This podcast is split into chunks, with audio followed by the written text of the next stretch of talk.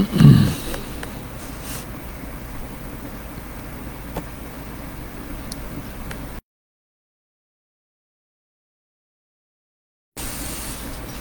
evening, everyone. Um, tonight's the 2nd of March, and I heard a debate today that was quite um, revealing. It was by, it was between um, Dr. James White and Dr. Michael Brown. Of course, both of them have been on the radio. They're very much media people. Dr. Michael Brown has a radio program, and Dr. James White has been on many, many, many programs. And they were deba- debating the question of um, the Calvinist Reform doctrine, and Brown wouldn't call himself an Arminian, but he's definitely a believes in the free will of man. I think where James White really missed the boat in in the debate with uh, Dr. Michael Brown is not really going directly to certain scriptures, especially like John 6.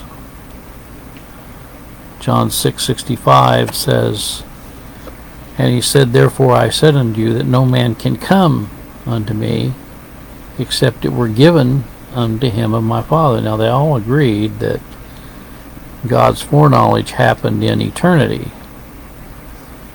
And of course, James Brown, I'm sorry, James White said it was based upon God's decree, which I agree with that statement. But the problem with with James White is he was trying to be a good brother and trying to compromise with Dr. Michael Brown and you can't compromise with Arminianism and free willism. You just can't. Because there's so many scriptures that say like the scripture I just quoted in John 6:65 and he said therefore I said unto you that no man can come unto me except it were given unto him of my father Dr. Michael Brown said that it's all based on receiving. When you receive Christ is when you are born again. But here we see that you can't come unto him except it were given to him of, of, of his Father first. So you have to receive it before you can receive it. And he says earlier in the uh, chapter 6, in verse 44, No man can come to me. Sent me, draw him and I will raise him up at the last day. Receiving is a result of being drawn by the Father. Receiving him is a result of being drawn by the Father. Now, also, earlier in the chapter, in verse 37, Christ makes it even more clear. He says, All that the Father giveth me shall, shall come to me and him, him that cometh to me I will in no wise cast out. So, in other words, first of all, they're given to Christ by the Father. And everyone that's given to Christ by the Father is going to come to Christ. So, our receiving Him is not what brings eternal life. Our being given to Christ by the Father is what results in us receiving Christ.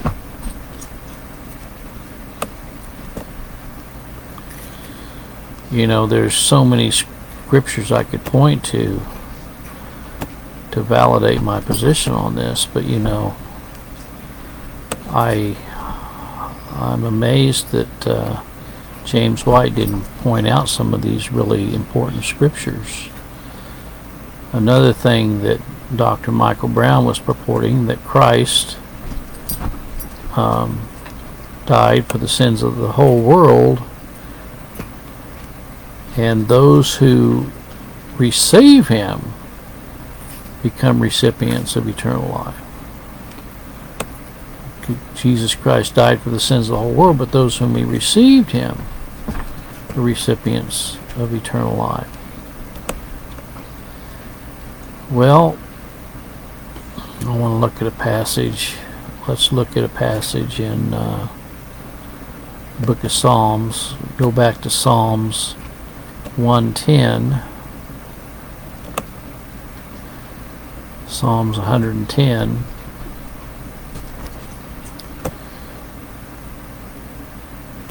And he says here, hmm. look at verse 3. Thy people, not all people, thy people shall be willing in the day of thy power. Thy people shall be willing in the day of thy power. Yes, he makes us willing, but it's not of him that willeth, nor of him that runneth. But yet, Dr. Michael Brown says no, it makes God more sovereign if he gives every man free will. Well, what's free about being having to be drawn by the Father? What's free about that? what's free about the fact that thy people shall be made willing in the day of thy power. You know, that's called irresistible grace. You can't resist the grace of God if you're one of the elect. Back to John 6:37. All that the Father hath given me shall come to me. Okay? that's part of the drawing process. Now, finally, uh, and I've gone to this passage many times, and this is really at the heart of the debate between Arminianism and predestination election. And um, the Arminians don't like this chapter in the Bible. In fact, they would just as soon exit out of the Bible along with Ephesians 1 and 2. But um, I think you have a hard time refuting the scripture uh, in Romans 9, which says,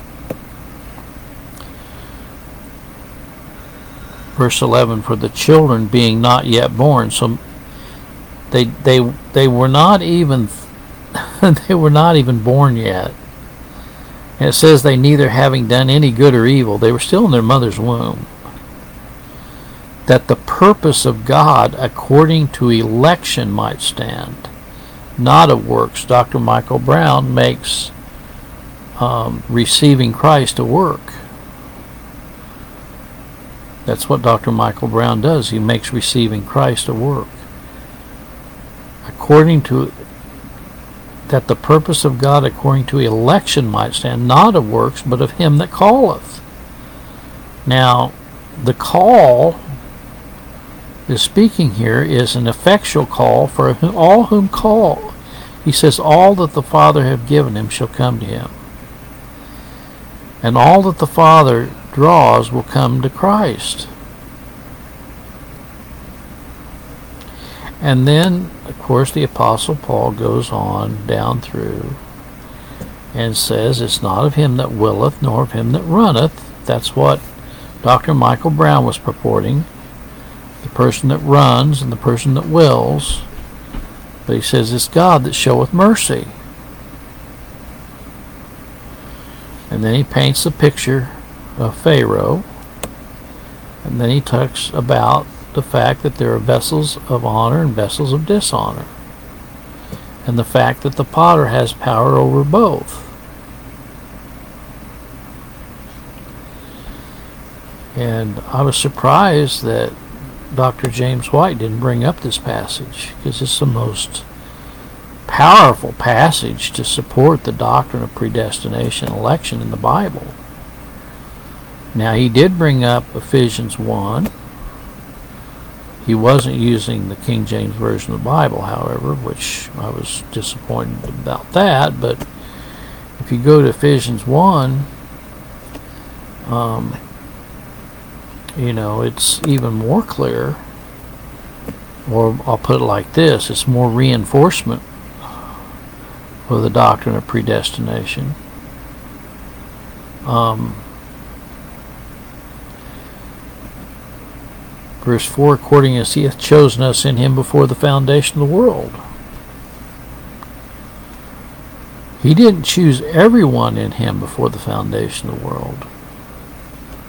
He was speaking here uh, to the saints which are at Ephesus. He was speaking here to the saints. He wasn't speaking here to all men without exception. He was speaking to saints.